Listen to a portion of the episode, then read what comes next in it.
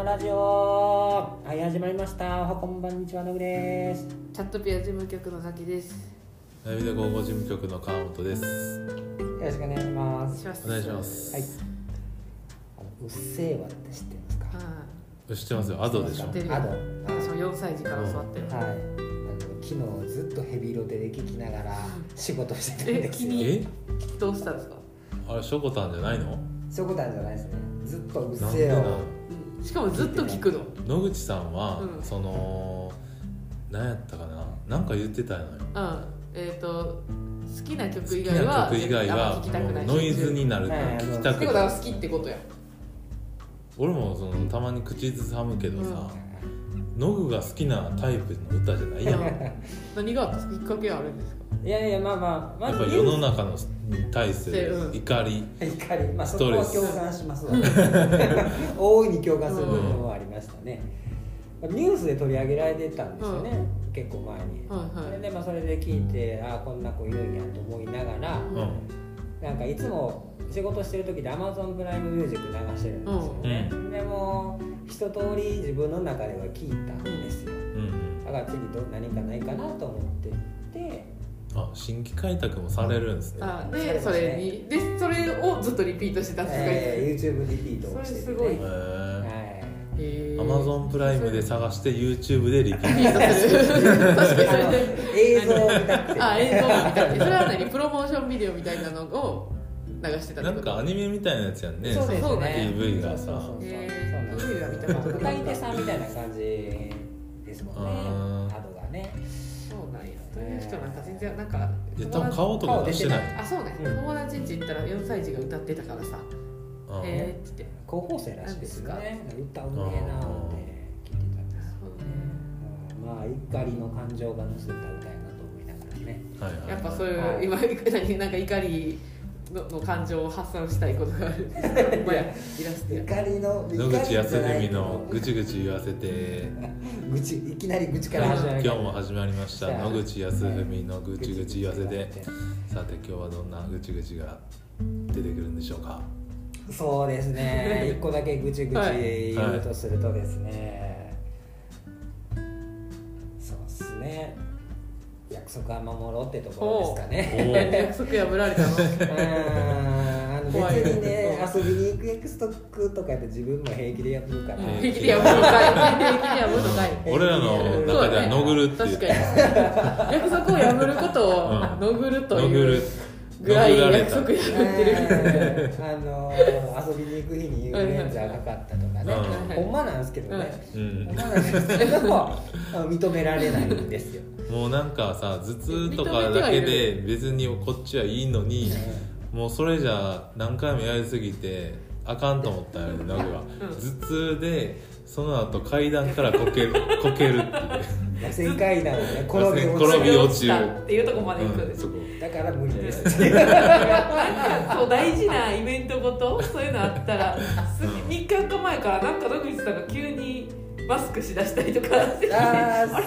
風邪ひくよって4日後に風邪ひこうとしてますみたいなそうもうなんかねそそこに合わせてるみたいなね。いやまあでもそれはプライベートやからさ。全然いいよ、まあまあね、うん。や破っでもそうじゃないと。じゃないやつやね。ですね。なんかまあ結構自分今日何時から何時はこれみたいな感じでスケジュールを入れてるんですけどね、えそうなんです捕まらないで有名やもんね、うん。仕事中え今日もだからこのラジオも本当なら出てない野口さん出てますね。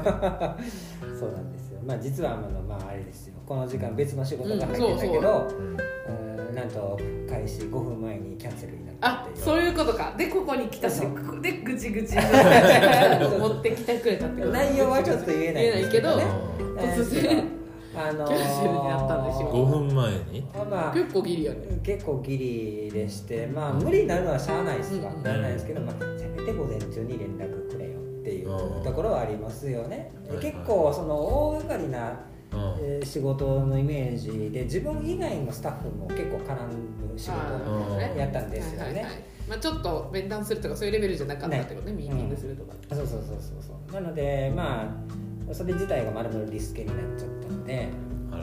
っていうところがあって残念やったなってまあしゃあないですけどまあ、そんなとこですかね。うん。そのおかげで81回に出ても出てらってるというます。はい、なるほどね。はい、今日の愚痴は以上にしてきます。川野さん最近何してたんですか？俺最近その韓国ドラマにハマっててさ、はいはい。で韓国ドラマを見てんのよね。はい。で今見てるやつがねうんあのヒロインで主人公の人があるんやけど戸田恵梨香そっくりなのよ。えー、可愛いじゃないですか。だからその何しても戸田恵梨香やねんな。仕草とか何してまあも顔がそうやった。うん。もうだからあのー毎回その主人公が出てきてなんかシーンするやん喋ったりさ、あ戸田恵梨香に似てるって思って。だから今14話ぐらい見てるけど戸田恵梨香に似てるっていう印象しかないね。ん内容何も入ってない何しててもストーリー進んでもあうわめっちゃ戸田恵梨香に似てるっていう。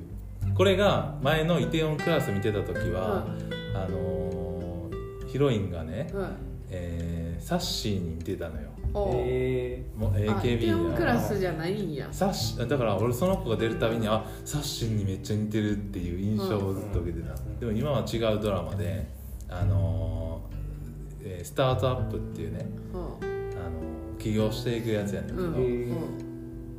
戸田恵梨香に似てるってえー、あほんまやサッシーにめっちゃ似てるって。あめっちゃ有名なんですね、えーでしょ？でうん。スタートアップって検索してそのドラマで戸田恵梨香なのよ。う。うん。めっちゃ。全部がだからそ毎回出てきたら戸田恵梨香に似てる。はい似てますねっていうね 韓国ドラマあれっすわ。なんか王宮系しか見たことないですああそう何を休憩って。なんか泥まみれなあのあれですよ。泥まみれ。はいはいはい。女同士の戦いとかあるじゃないですか、はあはあはあは俺でもねそのイテウォンとかそのスタートアップ見ててね韓国ドラマ最近、まあ、ハマってんねんけど、あはなんで自分がその韓国ドラマハマるんかっていうその、えー分析をしてみたんですよ。えそしたら大体韓国のドラマって、まあ、映画もそうかもしれんけど結構格差社会作るんですよね。うん。圧倒的セレブのやつとはあのセレブじゃないやつの話。で大体まあイテウォンにしてもスタートアップにしても、えー高級車に高い時計をつけていい服を着たやつが出てくるそれがね見てて気持ちいい。な どういうことですか？いいな。好きな。あいいそうなりなたいとなりたいって憧れってこと？憧れ、えー俺だからそっちにさあのちょっといいなっていうのであの思いを乗せてしまう、はあはあ。金持ち側セレブ側に憧れて見てるってこと？えあと大体その何年後っていうのあんねー、はいはい。んその2つのドラマさ途中でこう言ってさ3年後とかさ、はいはいはいそういうのも好きやん。あそういうの好きなんですか好きやんって知らんけど その何何年後が好きなのってうんなるのが好きなんですか？何がいいですか？何年後？その何年後になるやつは飛ぶやつは。いや何年やっぱりさそのえ何年後っていうさそのシチュエーションちょっとワクワクせえ分からんまあシーンが大きく切り替わりますからねそこでまあ確かに、ここへんこの人こうなってんねやどうなったかってことねそれは今、まあまあまあ普通はさ大体まあその想像しなあかんわけよ。うんうん。あのあらす、うん。こう見終わった後にね。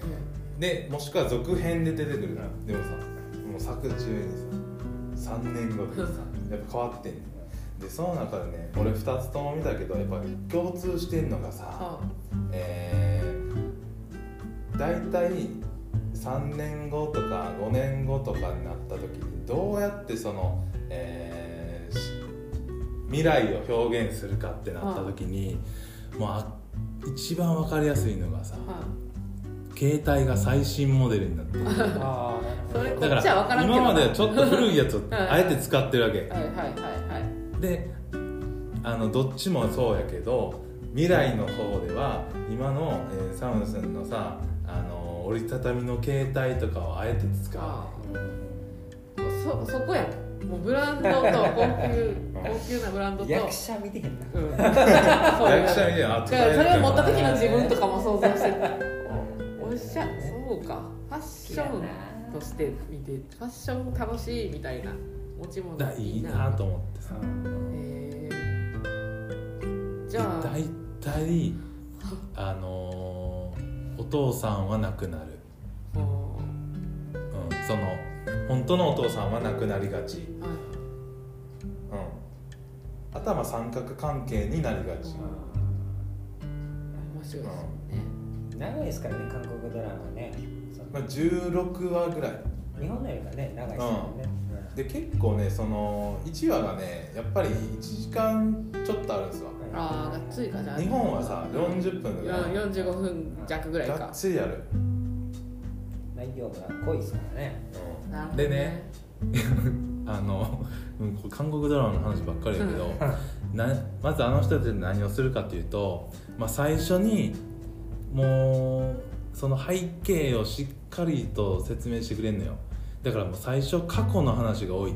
幼少期の話から。生い立ちとかも全部知ら生いせてくれる。立ちとか全部知らせてくれんねん、うんで物語自体はそのある程度大人から始まってたとしても教えてくれる。うん、大河ドラマとかもそんなんじゃない。大河ドラマほど説明的じゃない。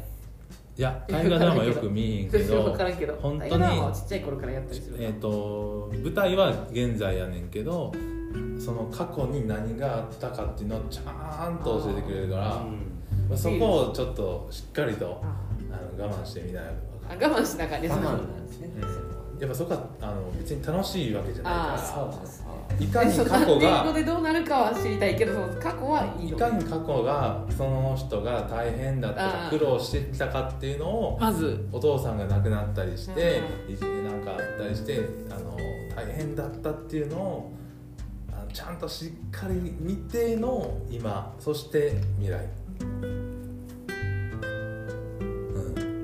うん、最初語りましたね。大体一緒。俺がこの2つ見た中でほとんど共通してたそれが、でも話だけが違う。ストーリーが違うちょっと。うん、イテウォンクラスは復讐の話どっちが面白いですか？ティオンクラスとスタートアップ。えーっとねイテウォンクラスはやっぱあの後半ちょっとあの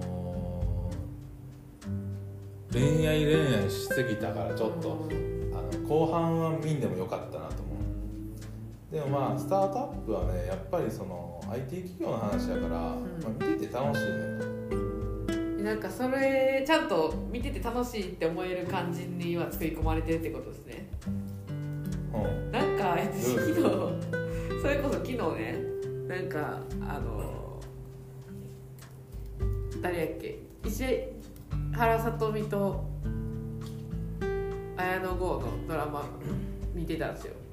新しいやつ。ついてて。なんか水うん。水産海のそういう研究者みたいな石原さとみと IT 企業みたいななんか IT なんかな IT じゃないかそのリゾート開発する会社のうん。IT じゃないんかだからなんか会社の人御曹司みたいな。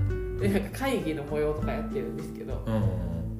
なんか、まあ用語とかは同じような感じなんですけどなんか笑けてきて分からんけど。用語めっちゃずっと羅列してるみたいな会議が行われてて。うん。めっちゃでっかいとこ。こんないやそれははなんかいやそれはなんかえだからさその怖いと思って。紙にね印刷されたシールを4枚ぐらい渡されて なんか見てここがこうこうこうみたいなのはでそんなんもう嘘やろ？みたいあななるほどね。思ったら紙ちょいちょいあるけど、まあ、そこはそのそこまでは気にせずに見れるってことね。恋はディープにあそれそれなんか昨日ねそんなね私綾野剛好きってうんうん昔からよく言っててで、まあ、好きやからドラマ見れないんですけど見れない見ない？見れないんですけど珍しく見たいよね。でもなんかあの頃の綾野剛じゃなかったわあそうなんだ。私そういうのがあるんいですやそう知らんけど私が。どの頃の綾野知らんけどさいや。新宿スワンとか？いやでも私がほんまに一番最初好きやったのはあのそれこそ NHK の朝の連ドラの「カーネーション」っていうやつに小野真知子主人公の小野真知子のなんか不倫相手じゃないけどちょっとおとなしそうな人やったんよ、それが一番かっこよかった。そっから好きになってしまったら困るからめっちゃ映画ドラマ面白そうと思っても基本綾野剛出てたら見られへんのよ私。逆にあと見れない。柄本佑ね。だからさ 好きやけど誰よりも詳しくないのよ。その二人のこと。誰よりも知らんねん。めっちゃ好きやねんけど。久々に見てな。見てね。まあまあこれが石原さとみが可愛かったよドラマね。いや俺の近況うん。最近何してましたかって言われたらま韓あ韓国ドラマを見てる。その共通点を探してた、うん。これこの後も他も見ていくんですか？韓国ドラマ。どうやろね。韓国ドラマだってマジで冬のそなたとかヨン様の時で止まってるあんま見たことないんですけどだから俺も見たことない、太陽主人記とか。うん。それも別に本編を見たわけじゃない結構前ですもんねその辺。すごいね。もう当たり前やもんね。うん。韓流ドラマ。で最近のそのヨン様のさあの写真がちょっと話題になってるへなんかこの間ねその話になってヨン様がちょっと太ってるみたいなうん。聞いてめっちゃお金持ちでえー、ヨン様太ってんねやと思って画像見たらいい感じの別におっさんで太ってまあそうだね。なんかセレブでやらやらしい感じじゃなかった。のまあ程よいおじ様って感じ、あれ僕ですか？ああなんか急に名前忘れちゃったあの人たち。温泉で歌う人たち誰やったっけ？純烈。純烈純烈にいそう。純烈にいそうな体型純烈にいそうじゃない今のヨン様って。なんかあのほら。ちょ純烈はわかります？野口さん。うんいや全然今全全くリリコさんとかあのちょっと「紅白」とかでおじさんでおじさん割とおじさんなのよみんな。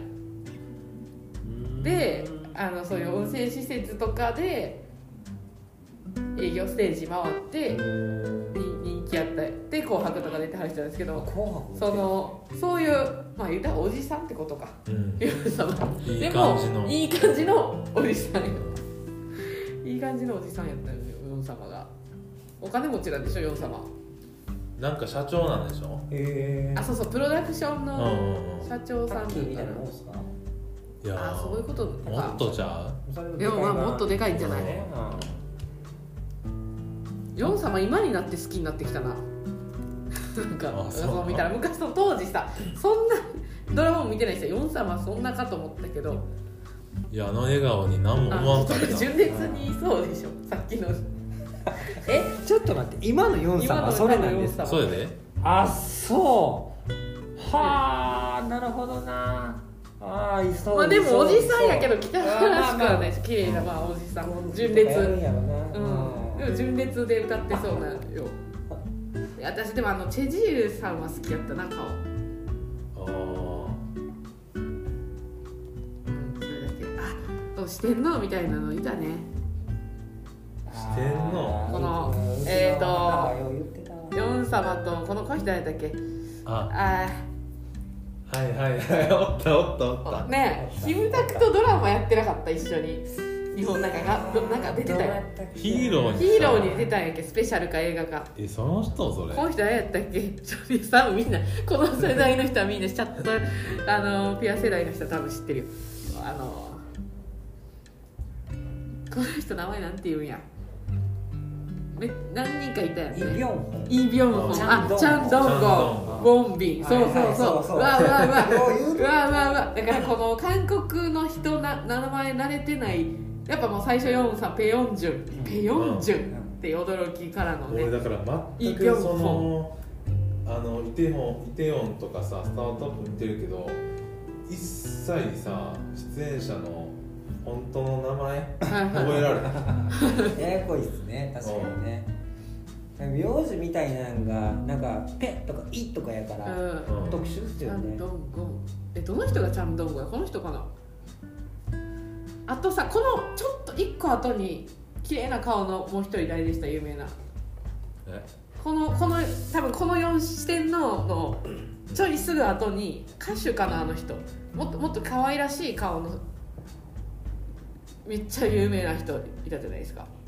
どうなんだろう。なんとかちゃんみたいな なんとかちゃんってどうなんだろうって何や適当な相づちいや あのね言今ちょっと処理が追い。つかないはい。今違う記事見てて、はいは そのち記事の中に人の名前書いてあってそれがなんかしっくりこんかったからあどうなんだろうそってたそうそうそう。記事に答えてた。どうしてたなこういうふうに出たあでも。記事読んでどうなんだな。なんとかちゃんみたいに言われてる人よ。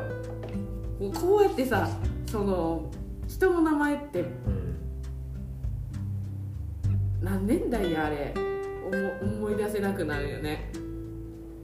だからペヨンジュンってすごいすごいよ。絶対忘れへんもねもうペッペッって言ってたのめっちゃ覚えてますもん、んヨン様はやっぱすごいよ。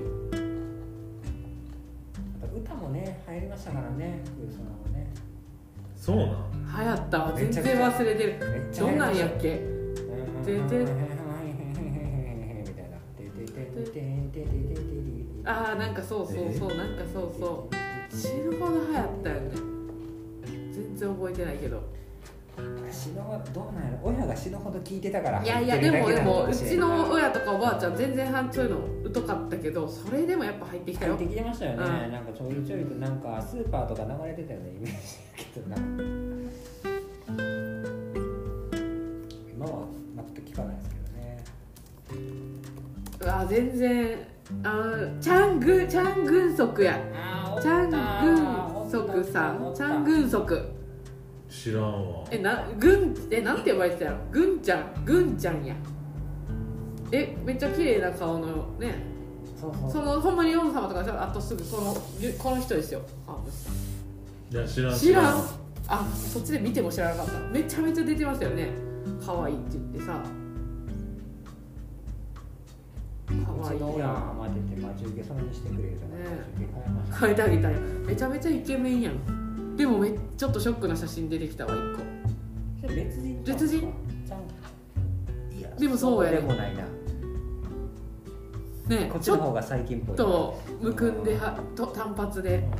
うん髪長い方が似合ってね。そう。いやけどな顔つき変わったか目が。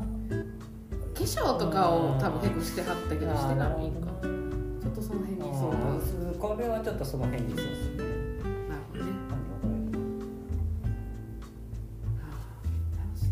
そうか。半もう定着したんやね。あね懐かしいわ。マジで今韓国行きたいのよ、だから韓国ブーム来てるんですね川本さんの中でね。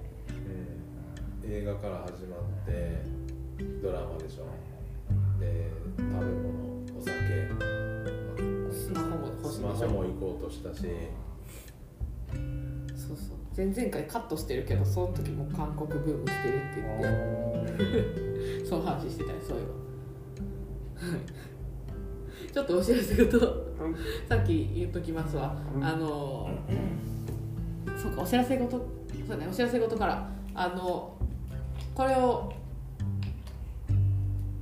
アップしている先にアップしなあかんねだから4月16日金曜日なんですけれども、まあ、本当はトークイベントするって言ってて、まあ、延期になったじゃないですか。うん。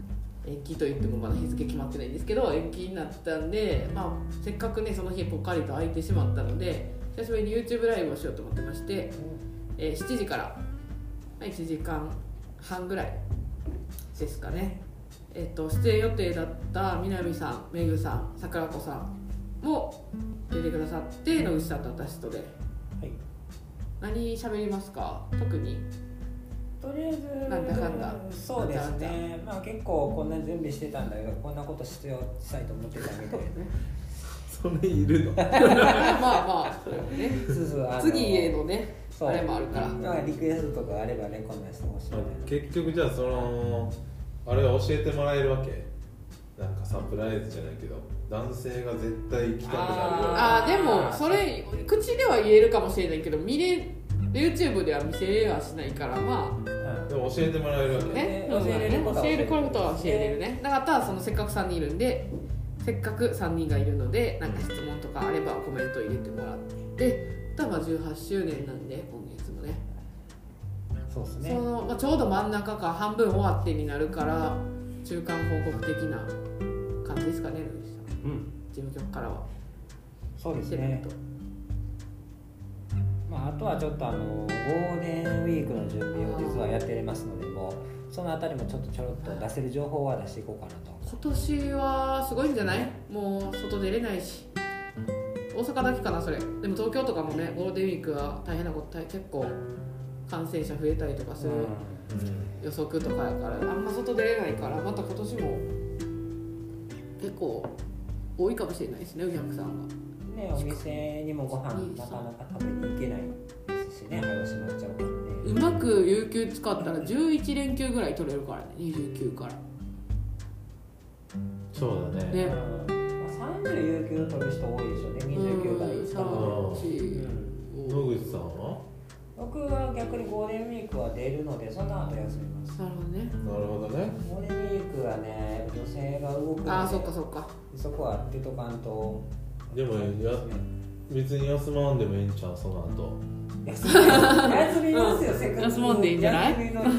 ただでさえ有給消化できてだって残った消化できてる自分が作って光が離れたらいいんちゃう。うんいつもさゴールデンウィーク終わったら女性が休み入っちゃうぞみたいな。うん。警戒するじゃないですかその翌週とか。でも女性もさノグが休みやったらじゃあ私たち。それ一生一生休まれう24時間365日よさあ休もいやノグと女性とのそのコミュニケーションはやっぱそこやからさその分ノグ頑張れば女性もみんなさねノグさんの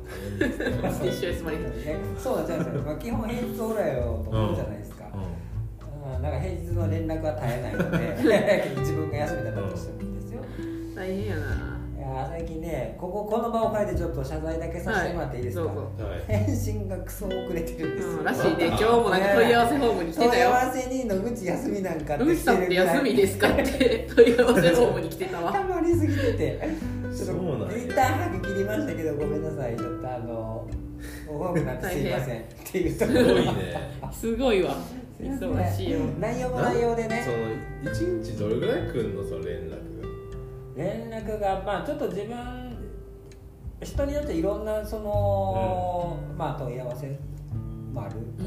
もう全部含めてさ全部ノグ宛てにどれぐらい来るの？人で言ったらうん人で言ったら多分11人ぐらいですね。あー人だとね、うんそこけどラリーが続くのでね。だしまあそのメールとかだけでやっぱその終われない人がやっぱ多い。結局はその悩んでますアドバイスしてくださいっていう内容が、取っかかりの連絡が来てるだけですもんねメールで言うとそうそう。そうそうっていうところだとか。でもあとはあれでしょ？ねスタッフもみんな家とかなんでそことの連絡もあるでしょ？その女性とはまた別で。そうですね。基本的にまあチームで組んでいる人はうん。全員在宅ワークなんで、はいはいはい。もうか各ミーティングが多いですね。一日に。大変やな。えーまあまあ、負けたかすいませんっていうところで、あの着信履歴とかも入ってた時あるんですけど、ちょっとすいませんねっていう、そこだけはでしたってことででした。はい、頑張ります。はい。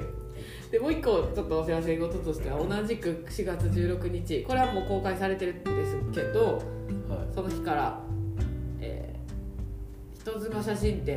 はい、なんかテーマについては今まで写真なんか準備中期間喋ってたと思うんですがこんな私を買ってくださいというちょっとソフト SL チックなテーマの写真展が今日から公開になってます。ん？こ今日からというか16日から公開。え違う？あそうか、今日か、今日か、公開されるのあそうそうそう。か16日。金曜日。からですね。公開になります。のラジオは23日に公開 今までのそう今そう実は2週連続遅れてるんですよ アップが。今日も、えー、な80回第80回まだアップされてないですからねこの時点では。する。さすがにこれは重要す。るこれで追追いつくはず。明日でね。明明日日だから16日2つ出るってこと。2つで、はいい、やうん。うん。今日1本出て木曜に1本出てはい。金曜に金曜に。やるやつ80回、81回が連日。そうそう。それ先週そうなるよってやったんですけどそこ無理やったんですよ。なんか。はいすみません。その忙しくないので私は私は忙しくないんですよ 全然実は。はい。まあそういう。だから忙しいノグに依頼する方が早く早く進むと思そううなぜかねやっぱねよく言うやん。そうパワーがだから出てないわけですよ私は。うん。のそりじわーって今動きがパワーがね。亀ってここううんだからどんだけ重い荷物持ってる野口さんでも野口さんはパパパパってこう荷物いっぱい持ちながら走ってるからうん。野口さんの方にポイってラジオのアップっていうタスク載しといた方が早くそれは消化されていく。私はそんな何にも仕事ないのにうん。もうそれを降りてくるまでにめっちゃ時間かかる。さあやろうはかなみたいな。めっねちゃゆっくり動いてる。いやねそうそうなんですよ。めっちゃ暇な暇というか 遅いんですよ私今はい。でそんな16日のがあってでこれはただの経過報告というか事後報告ですけど水曜日14日水曜日からフェチ祭りも始まったんですそうですね。で結構ねテーマ決めるとの時とか結構もう昔の気持ちになってません？めっちゃ前に喋ってブログ作ったりとか、うん。筋トレマダムね。確かに。濡れへ濡れスケ、うん。えー、自分女ギャルあ息子のしつけ教室や。一番そうそうそんなことを言ってキャッキャ言ってた時時期を経てそこからしばらく空いて2週間空いての準備期間での筋トレマダムがはじから始まってただ私ちょっとね見るの遅くて夜中に見たんで終わり終わる前の1時間ぐらい前。うん。まあでも結構参加されててスポーティーな服着てはりました。えーただ人あとなんか一言コメントのとこではなんかつながるまで腕立てしてますっていう女性が 待機中ずっと腕立てしちゃったから。でも見たそれら何受け谷式？ああちょっとそこまで池谷直樹式か。その池谷直樹式はその、あれ腕立て伏せとしては認められないですから。筋肉番付でしょ？ノブ全然もらってくれへんやん。全然ピンときてないですよ。池谷式というノブだけさっきからさ筋肉番付なんですよ。あの違う。ねんけど僕ね全然そういう情報をね うんテレビを見見ない子ってことですね全く見ないので本当に。いや昔のねいつぐらいなんやろ。だから野口さんからしたら筋肉番付なんか見てなかったんかも大人やから。その時。違う？えー、そんなことないか。小学校とかですよね。子の頃。う。まあまあ見てでもたのよまあそう見てたけど忘れてるとかじゃない。筋肉番付は見てました。な多分見てたと思いますけど。ねケイン小杉とかさ、ねあの人とかさあれでしょ？高いやつとそうそうそうそうあの飛び箱ね。飛び箱。20段とかえ見てた。25とかね。なんか電話ボックス何個分だみたいなとかね。いやめっちゃ見てたわ筋肉番付。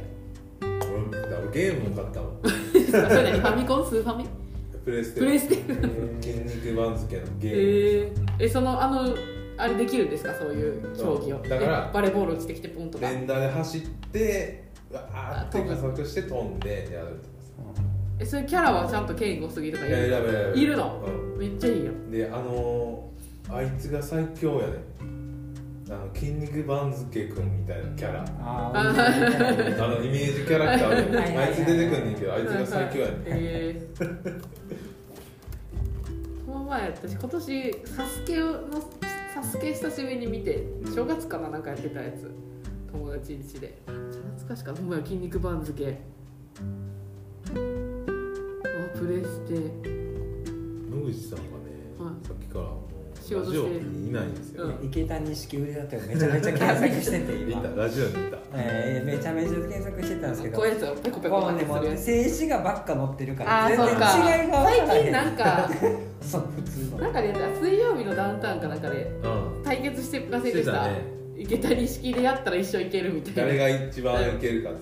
池それ谷は何なんですか？腕立てはこうやる。まあ腕立てってこうするのがなんか脇締めてでこの状態で顎だけをこうずっとこうやって腕曲げてないというかそうそうそう。いちいち曲げ伸ばししてなくってずっとこの状態で顎だけこうやってやるからそんな一生できるやんっていう。あ顎でボタンだけ押してるみたいな。そうそうそうそう。っていうやつがあったの。よあそれは腕立てちゃいますよ。うん。それはだから池谷池直樹ね。ちょっとそうね、昨日はいのチャットリリーさんが受け谷式やったかどうかはね、あの私が開いたら、待機でやってはんねやと思って開いたら、うん。ちょっとオフラインに切り替わっちゃって見れなかったんですよ。疲れる。どうなんやろ見たかったけどね。でももう見れへんからね1回だけやから。もし筋トレマダムが人気やったりとかしたら月末にもう1回筋トレマダムするんで1月にねおかわり。でまあでもねちゃうと思うな私は。何が一番あれやといやまあだから硬いとこで行くと濡れすけですけどなるほどね。ど濡れ捨て今週の18日ですね。そうですね。日曜日にもやるんで、うん。それはまあもう盛り上がりでしょうよ前回が一番人気人気やったと思います。ただ前回おかわりではやってなくって最後の方に出てきたからうん。あおかわりの時はなんかストッキングかなんかにしたかな。でこれでも別に投票だけじゃなくってお客さんからの。あのちゃんと参加人数だったり実際参加した人たちがしっかり本当に獲得できてたかとか、まあ、そういうのが総合的に見て決断が下されるのでうんどうなるだろうねっていう感じです、まあ、次は濡れすけ18日と、えーあとは21日がギャル。熟女ギャルなんでね。ぜひ参加してください。こんな感じかな。こちらからはお知らせ系は。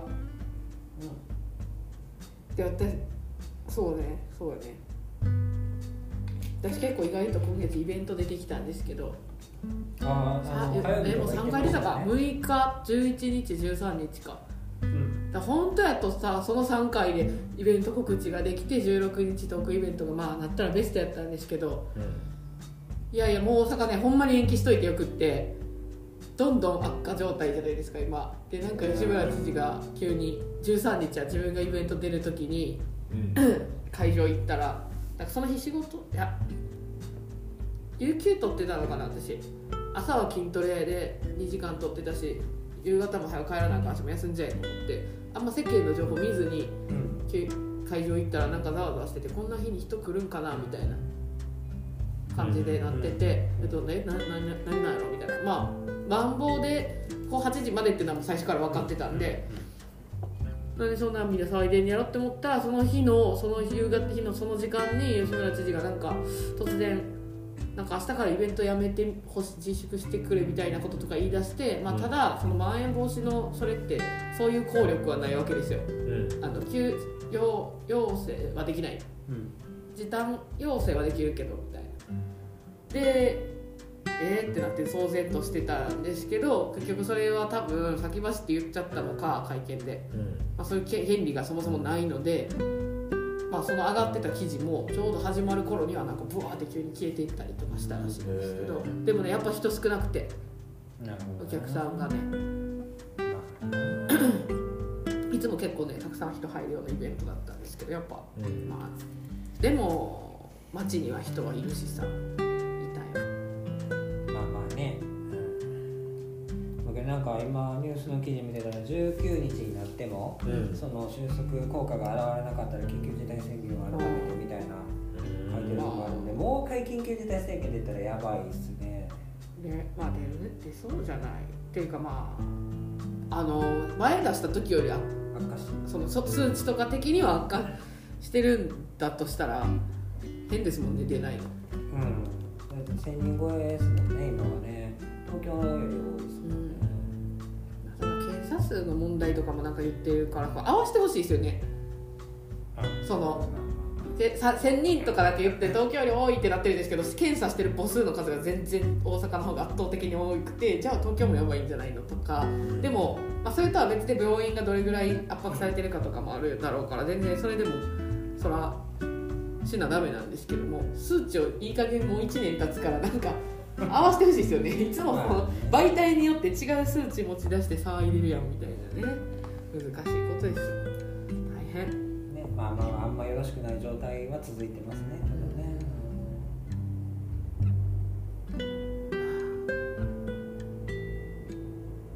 だからゴールデンウィークはやっぱでも稼ぎ時ってことですね。うんまあ年のね男性の処分が出れませんからね、去年まあ去年はねほんまに一番誰もあんま外出なかったっていうのがあったからあの感じやったら。そうですね。でもあれららしいっすよ。けど女性の情報を聞いたらやっぱもう旦那さんがうん。あの休みに入ってるという休みじゃないよ。在宅にも在宅。多いんか。移ってるみたいなところも多くてうん。逆にやっぱ出れなくなったみたいな方、ね、あの旦那さんで内緒の場合はですけれどね、うん。出れなくなってしまったという方が僕その相談が最近多いんですよ。旦那にバレましたどうしたらいいですかっていうのが、どうしたらいい。どうしたらいいの？それはその人によるんですけどね、はいはい。なのでその人がなぜチャットをやってるかの理由によって、うん。その説得の仕方はすごく変わる、お金がなくてほんまにやっている場合だったらうん。そのお金のところで旦那を説得できる場合もあるんですね。私こんだけ稼いでるよと、そうね。うん。必要やね。私これやめてあんたこの分稼げんのっていう話になった時に無理ですってなれば、私たち身削ってやってんねんからその認めなさいみたいな話になって、うんっていうので旦那さん説得できるパターンもありますけどなかなかねそうじゃないのはむずいどういうタイプが多いタイプで多いのは、うんせうんとタイプで多いのがあるけど今のタイプは多いです、うんそのお金が本当に困っててってけあどこの場合は案外すぐには説得難しいんですけど、うん。コンコンと説明したらうん。やっぱお金いるからもう頼仕むわってなる。うーん。のがあるんですよ。そもそもやっぱその旦那さんってチャット業界のこと知らないから、うん。うん。すんごい不愛なものであってダメなものといいますか、うん偏見の塊が大体なんですよ。だからそこを溶かしていく作業がうまくいけば案外まああそれやったらまあ私もしてないんやったらとかなんかいろんなうん。その人によって条件はあるでしょうけど合わへんしとかなったらねでまあ怪しい会社ちゃうんかとかねそういうところもやっぱなってくるんですよ。次になってくると。ほんまに。そこでお給料もらえんの？とか。でも女性はもらえてるからねそのバレてない間ずっともらい続けてたから。だからそういうふうな感じでいるんですけど。ただ副業としてやってる人が難しい。5万とか。ううんんまあね。10万とかのどちらかというと自分のお小遣いにしたいと思ってる方が説得するのが難しいまあね。まあね、うん。うん、そう状況はわかる。でもその5万じゃなくなるのも痛いですよね。だって5万って結構でかくないですか？月に。自分のねしかもそれが。うん。お小遣いやったとしてもそれによって家計が5万円分。そうそう。ね。うん。そこ。けどまあそこはもうぶっちゃけ旦那さん次第ですよね。ね。どれだけまあ、ですね理解を示してくれる方かどうかというところとあとは女性がほんまに押し負けないかというところですね。やっぱ話していくうちにああやっぱ別の仕事の方がいいかなっうんて思ってしまったらもう多分難しいですね。うん。まあでも基本バレちゃったやっべって思う人は相談とかせずにまあやめちゃうじゃないですか。そうそうそうそう相談するってことはまあ続けれたら続けたいしなんか方法あればって人もいっぱいいるってことですそうですね。続けるためにどういうふうに周り言ってますかとか今までどういうふうな実例ありますか教えてくださいっていうような感じが多いですね。けど自分の見る限りではう、ん。まあ、50%ぐらいの確率ではみんななんとかなってるような気はしますね説得できてる説得できてるっていうことですね。パターンもある。できないパターンもあります。50%その場合はやめちゃうもしくはないなんかうまいこと内緒でやるはるんですかねその場合は2択ですね。やめるか、うん。えー、とアカウントを大会にするじゃないですかで新しいアカウントを作って。感じ何のそれは意味があるんですか？旦那さんなんかもうアがカウントバレしてるってことですよねその時点もうおで前のチャット画面これやろっていうふうになるわけです。消せでそこをやめたふりそうそうして大会したらもうこの女性いませんって表示がされるからやめたよっていうふうになってそれで信じてもらうけど別のアカウント。をでもその旦那さんが家にいるから稼働できんや。その合間をめっちゃ見てっていう感じですね。旦那がちょっと外行ってる間とかだけどそれでバレたって人からの相談が今ちょうど来てるところ。あのアカウントを作り直してややめた言うたのにあ作りあ2直したやつ回目バレたがバレた。怒られどうしよう。どうする？ってこれどうどうどうにそかできれそうです。だから55で作っその何がダメかがまずわからないのでその旦那さんうんまあがダメってそうよね。いう部分と、アザルト要素があるとこやからダメなのかそもそもその仕事が嫌なのかまあ2回嘘つかれたってことも乗っかってくるでしょうしね。とかやし、まあ、その女性がなぜ続けたいのかとかどれぐらいの額がいるのかとか、うん。まあ、そこら辺によってちょっとまだあれなんで、まあ、状況を伺ってるような状況ですけど、あでもか55にアカウントとかもいいっすね。まあ、ありだと思いますね、うん。こっちやってました。だったら、いやだからその旦那さんは多分さ新人女性のあれをさ多分全部見てる旦那は旦那でファンになってもうていやだからいや、ね。あの取りし調べあの取り締まってんねん旦那さんは。うん、奥さん新しい子が新しい来たらあのアカウント作って嫁じゃないかはい。一回はそのサイトのことは知っちゃってるから、うん。だから55であのチェックの範囲をね抜けるっていう。サイト変えればね確かにね。それはいいです。確かにね、はい。そこはうまいこと姉妹サイト感をね使っていただいて、あのーその方の人生ですからね、ううんまくやっていただけそれもありですね。確かにね。合合出演っていうのはこの1年間でえこうその旦那さんがだ在宅いる率が上がってえうん。まあ稼働できなくなったなり間でやってて家にいる人ことが増えてで結局バレた系とかもう言ってしまう、まあ、まあ例えばじゃあバレてないけどなんか言った方が働けるから言いたいけどどうしようみたいな相談自体が増えたってことですかやっぱ女性から。特には増えてますねそこ。を、まあ、まあ隠し通すのが難しいみたいで旦那が近すずっといぎるとそう無理よ。うん無理ですよね。絶対無理やと思う会社に行ってくれてるしかも絶対にこの8時間そう。ないしうん。帰ってこうへんって分かってるからこそねいや俺マジでその同じ家にいてさ、うん。その内緒でやいややるっていう私無理やとやって思うこそこそ話とかでも相当難しくないですか？うん無理。基本だってさリビングにおるやん。二人とも。え知らんよそれは。そ それはその家によるでしょ。自分の大体でもあのリビングに集まる家の家庭の方が多いでしょ。まあ団らんの時間は多分そうなんでしょうね。うん。でいなくなるでしょ。リビングから。いなくなりますね。でも一軒家とかあったらそれぞれ全然違う。ご飯の時以外そんなリビングにずっとおる人私家族8人いたんですけどいなかったです。よあそう？そそれぞれの部屋に行ってなんていうんですか何の用事もなくリビングに、まあ、おじいちゃんが昼間ずっとそこでテレビ見てるとかはあったかもしれないですけど以外は全員自自分の部屋とかでテレビかだから意味ないというかリビングにずっといて誰と何喋るのってなりません。自分も一軒家でしたけどリビングには行かなかったです。いやさノグとかあの子供目線でしょ？あそれはそう。親あまあ二人はリビングにいるでしょ？いや親2人もいなかった部屋にいてた。特に。えうちの家サザエさん一家みたいな感じなんでそれこそ。でもサザエさんもさあれよ。あのお父さんお母さんの部屋は一緒やん。うん。ああそうかそうか。サザエさんとマスオさんの部屋は一緒。だからそう確かに。それはむずい。むずいのよ。絶対むずい。でもうち特にうち各家族家族じゃないからうちの家ではもう無理や。だから私が55出てやるとかは子供の立場ね。うん。子供というか大人やけど子供の立場やったとしてね実家いた時。うん。55で自分の部屋で、まあ、チャットピアでもいいですけど鶴は3階とかでちょっと離れてたんでまあできなんかで想像はつきなくはかないけど。夫婦はむずい。むずいな。旦那さんの書斎はあるかもしれないですけど女性側のそういう個室とかも。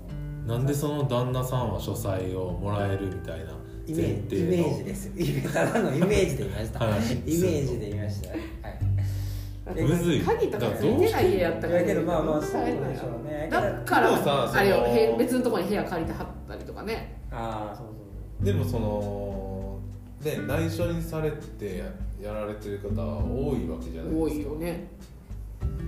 どうしてんの？まいやー。あとは独り身の方か、まあ、旦那さんあの単身赴任系か、あまあ、まあ、あとはほんまに仕事仕事中。ただ同居してての在宅勤務されたらもう終わりよね。夜中とかは？出てないですよそういった方。はじゃあ夜中出てる人は全員？寝てからみたいな。ああ寝てからか夜が旦那さんお仕事の場合の人とか。でもさね相寝てくパートナーの方が寝てる時に。本確かにね。当にじゃあできますか？いやー難しいです。なかなか難しいと思うね。大変やね。いやそこをちょっと追求していってよ。夜出ているアンケートの実態を実態ね、うはいはい、まあその中でじほぼほぼもしかすると旦那さん公認なんかもしれないですしね。夜出てる人案外そういう人が多いかもしれない。夜の方が女性多い当たり前のように言ってるやんか、うん。ログインお願いしますとか。さ、どうしてなんでって感じやもんね。確かにそうですね。あまあそれはでも通勤のねブース通ってる人は隔離されるからね夜でも夜外出ていいってことやもんね。うん。主婦がね。主婦逆に次は。そうです。よ夜にどこにあなたは行くんですかってなるもんね。朝方帰ってきてね、うん。うん。昼、うん。何の仕事ですかってなるもんねそれはそれで。それはちょっと調査必要ですね。ね気になるね。あの今までさそんなねあんまりリアリティを持たずにさ、うん。やってる。確かに。確かに。聞いてる範囲でしか。一人の人間を巻くってなかなかむずい。このあのに同じ最強プライベート空間でねうんお家の中でねマンションとかだったらもうほんま無理です同じワンフロアやから。やっぱね1階2階とかなってれば多少上で旦那寝てるわ。でもね旦那寝は次の日仕事寝たら起きてこうへんけ下で仕事しますとか。なんか、えー、とネットサーフィンしてるとか。う私は明日仕事でないから夜更かししてるよとか、まあ、なんかできるけどこれは高高さとしてのん、音とか。で降りてくるまでに気配も感じれるからとかうん、これねでもそれは逆にお客さんにも言えんのよ。うん。いやお客さんのえそう思ったらじゃあ男性結婚してる男性とかはでもそのどうしてるんや？AV とか。それ。なんかこれ自分が持ってる人だけやから多分かなり偏ってると思うんですけど、うん。車の中が多いイメージですけど。あ聞くね。車の。車のは自分の唯一自分だけが入れるスペースえでも車に行ってくるわっていう。だから仕事帰りそのまま家に入る前にとかですかね。っていうかさそれその話めっちゃ嫌でさ。いや俺も車嫌で欲したというか。話でそんな。いやでも分かるわ。帰りの途中でもいやそうなんやろ。家にこのまま帰っちゃうともうだから無理なそう無理やから。空間に入るから帰って途中に1個1時間なりう、うん。どっかしらでライブチャットする。ライブチャット聞くよ。いや。つい最近も聞いたわそれのお客さん。なんかその家に、うん、あれになっちゃったから1時間車の中で一回過ごして帰るっていう。なんか自分の友達もそうライブチャットじゃないですけど、友達もそんな感じで、うん。家帰ると、まあ、娘と嫁がおるから、うん。じ自分の楽しみができないから、うん。もう携帯にそういうネットさえつながってエロい画像とか動画も見れるじゃないですか、あ。そういうのはだからもうそういうそういうところも全部車でし帰る前にしてるみたいな話を聞いてる。そこしか家の中で無理やからっていうのを聞いて。はあ。と思いましたねそこはまっすぐ家帰ってますか？いやまっすぐは帰ってないです。帰ってないですね。よう飯行って でその時間はそうそう人によっちゃそうそうだから6時とかに終わって確かにそのまま帰ったらもう7時からずっと毎日そのあれやもんね。たまにお父さん早く帰ってきたら「うわもう帰ってきた」みたいな逆に嫁側も言ったりするもんね、お母さんとかも最初びっくりしてたいやうわ帰ってきた。え？みたいな。別に何も何もやましいことは別に父帰ってこんくてもじいちゃんばあちゃんもいたからあれやけどえ？なんでこんな早いの？みたいな。でも今思ったらじゃあ父が幼少の頃うん。帰ってくるの遅かったのは怪しいですね。サザエさん一家形式やし持ってた持ってた。あじゃあそうだね。ーそういう可能性があります、サザエさん形式だったら絶対無理でしょ。絶対無理でしょうね。ね。うん。ああじゃあ仕事忙しかったのそうかもな。基本10時か11時に帰ってくるんですよ。うですね。その勤務地によって違ったかもしれないんですけどその父のねその時々のちょっと場所変わるとかがあったんで。でもね結構基本それ。うん。一人で帰ってきてだからぜ平日は一人でご飯食べるみたいな誰が？父が。あの私らが食べる時間にはいなくて、はいはいはい。後から帰ってきてあとうんなんかこう温めたやつ出てそこで食べてるみたいな。あーでしかも私一回見たことあるのよね大人になってからさ。あのチャリでね家帰ってて。なんか多分ね当時の彼氏と一緒に帰ってたのかな自分家の実家にね。こうやってチャリで行ってたら家の自分家の家が見えてるんですよ。ん。一軒家です。いい自分家の家のちょいちょ何十メートルか手前に路駐してる車がいて。ううん。ん車か。でわーって言ったら私何も気に留めてなかったんですけど「あれ？おっちゃんや」みたいな。言われて「え？っ?」つってパッて見たら父なんですよ。うん。なんか何してたかあ電話してたかも分かんないですけど何してたってこともなく来て え？ってなって、まあ、私はそのなんか手前で電話かかってきて止まってただけなのかなってその時はそう思ったというか思うように生きたんですけど、そっからもいやでもさうお前のさお親怪しいぞみたいな。そんなさ怪しかった。みんなが見えるようなとこで？まあみんなが見えるって言ってもその住宅街なんで、まあ、でも実際問題私が見てるわけですからね。うん。だ,、まあ、だからそう本当に最初から何かあったとしたらもっと全然違うとこで泊まってうん。えっ、とまあそらなんかするんでしょうけどでもかといってあと何十メートルかで家やのにその手前に泊まってだ電話ぐらい何かあったんちゃうかっていう。ちょっと怪しい。父怪しいエピソード。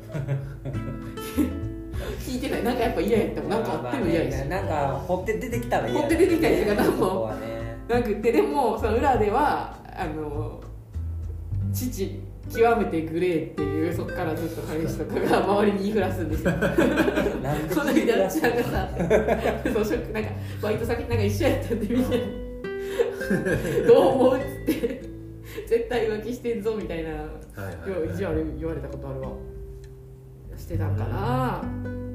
なんかさその時はさ父って思ってるからさなんか思わなかったですけど、えー今から思ったらその当時何歳なんやろ？5450代の。あー男性。一番だからそのライブチャットを利用する。そうそうそうそう。ライブチャットを利用する年齢やからやしそのさすさん一家でなんとかで。確実にセックスレスやろうしとかやっぱ分かっちゃうじゃないですか事情がね。その当時の父や母や。はあと思って。いろいろああるのかもなみたいな。ね。別にその後が偽騒動があってとかもなんもないんですけどね。うん。なんかあんねやろね。まああるんでしょうねうんカラコの話。何やっけ？バレいやだから相談？ノブが相談が多い。ああそうですそうですそうでノブは興味あるよ両方さあの調べてよ。す男性側もってことですか？うん、だからちょっと誰かとさ野口さん相談事で喋ったらついでにやっぱ旦那さんととバレバレてない？え公認ですか？あそうなんですか？って。うん。だっていろんな人の事例分かったら新しい切り抜け方あるかもしれないね,、うねそこはね。ね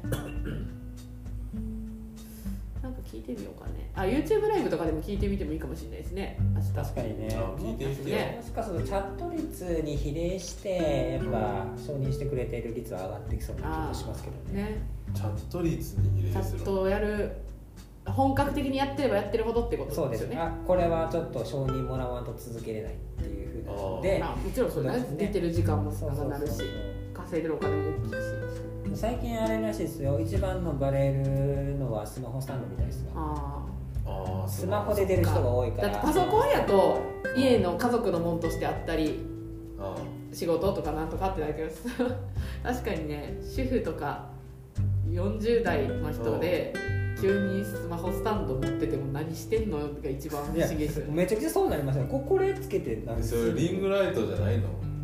そのあのねリングラスマホスタンドはまだ映画見るまわだわかるやんか。寝ながらね、うでもリングライトは絶対いらんでしょ間違って買ったとかなんかそういうふうな 苦い言い訳になるんでしょうね。だからもうライブおかしいぞ。言った方がいいみんな言っていきな言っていこう。ライブ配無理だと信思う。ねえ。うん。リングライトは隠されへんよそら、学生なんですね。うんやしまあ普通のスマホスタンドだったとしてもうん。基本は要は隠してるのが見つかるわけですから。もともとドーンって置いてるわけじゃなくて、なおさらそんなあれなんでえこれ何これ？これえ、まあ、いつかはもうみたいな感じになってもうそこそこそこそこって待って多分どうしたらいいもう怪しいどうしたらいいだってノートパソコンだってさウェブカメラが必要やしさ、だからもう結構物もいるもんね衣装というかうん。服装そう。服とか。旦那金星の部屋作るしかないですね。うん。絶対入んないむずい。むずいよそれ。むずい売れたらどれだけいいか。ちょっとこれまた明日掘り下げて来週もね結果分かれば。報告しましょう。はい。今週はこれで終わります。はい。さよなら